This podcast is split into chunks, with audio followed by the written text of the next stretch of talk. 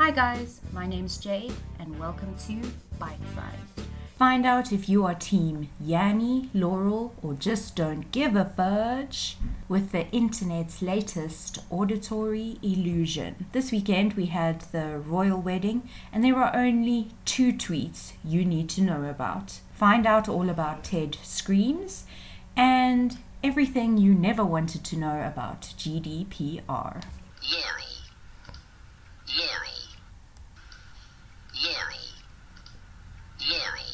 The only thing that matters this week is are you team Laurel or team Yanni? First we had that dress. Did you see blue and black or gold and white?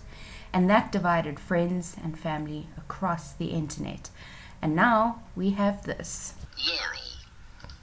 Yeri. I've listened to this numerous times, and on every occasion, I clearly hear Laurel. We listened to this in our office, and I really think this is how world wars start. We thought we were all right. So, what's really going on? Let's take a look at science. Numerous theories have been flying around the web, but according to science, and we trust science, we hear different words because it is a low quality sound clip and both words have the same vocal pattern. If the words Laurel or Yanni weren't first presented, we'd probably be hearing something else. This means that our brains will hear things differently based on what we expect to hear. Kind of like when you were young and your mom told you to clean your room. If you hear Yanni, you have superior, I mean younger ears. Some kids can hear both.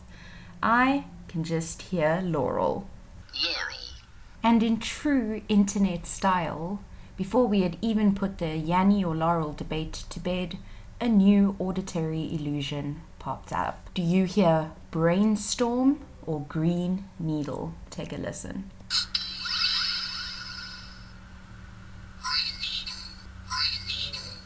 But just like the Yanni or Laurel debate, there actually is a correct answer. For the first one, Laurel is the correct answer, so I'm right.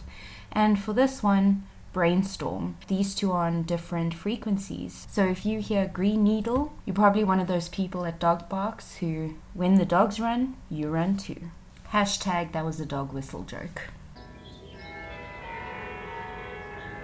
I really didn't think I'd care about the royal wedding. The build up really didn't interest me. But when I was lying sick in bed, taking a gander Twitter, the hashtag royal wedding piqued my interest. And while at the time over 5 million tweets had been sent, these are the only ones that matter.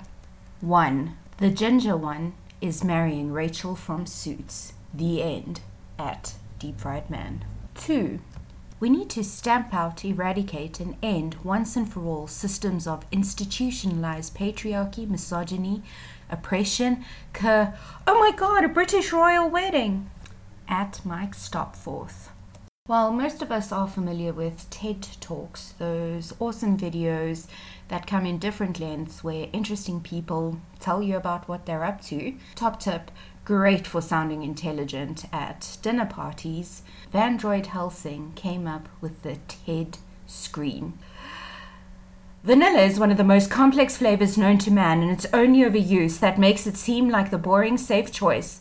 Thank you for coming to my TED screen. And once I had read that, I thought, what would my TED screen be about? I have a lot of bugbears, and the biggest is this. Turtles and tortoises are not the same. Tortoises can go into their shells and have feet that are fit for land. Turtles have fin like feet. That means the Ninja Turtles are actually tortoises. Thank you. Consider that a PSA. If you haven't heard of the GDPR, then lucky you. The General Data Protection Regulation, or GDPR, for the last two months it has given marketers everywhere a headache. In a nutshell, the GDPR ensures that you do not track, take anyone's data, or use it for any other reason than stated on the website. In case you haven't noticed, the internet tracks a lot. Download the browser extension Ghostery and you'll see what I'm talking about. GDPR is such a big thing because there are fines, and these fines are nothing to laugh at. For every infringement of the GDPR, you can be fined up to 5% of your total global revenue. So that means if you use my email address unlawfully and my friend's email address, that is two counts. That is 10% of total global revenue. If you're an opportunist, then this probably means a lot for you because that's some serious cash. But hashtag don't be a douche.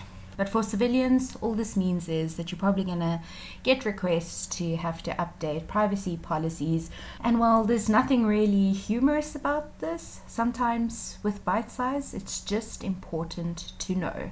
Say it with me, kids GDPR. And that's it for this week's Bite Size. Thanks so much for listening.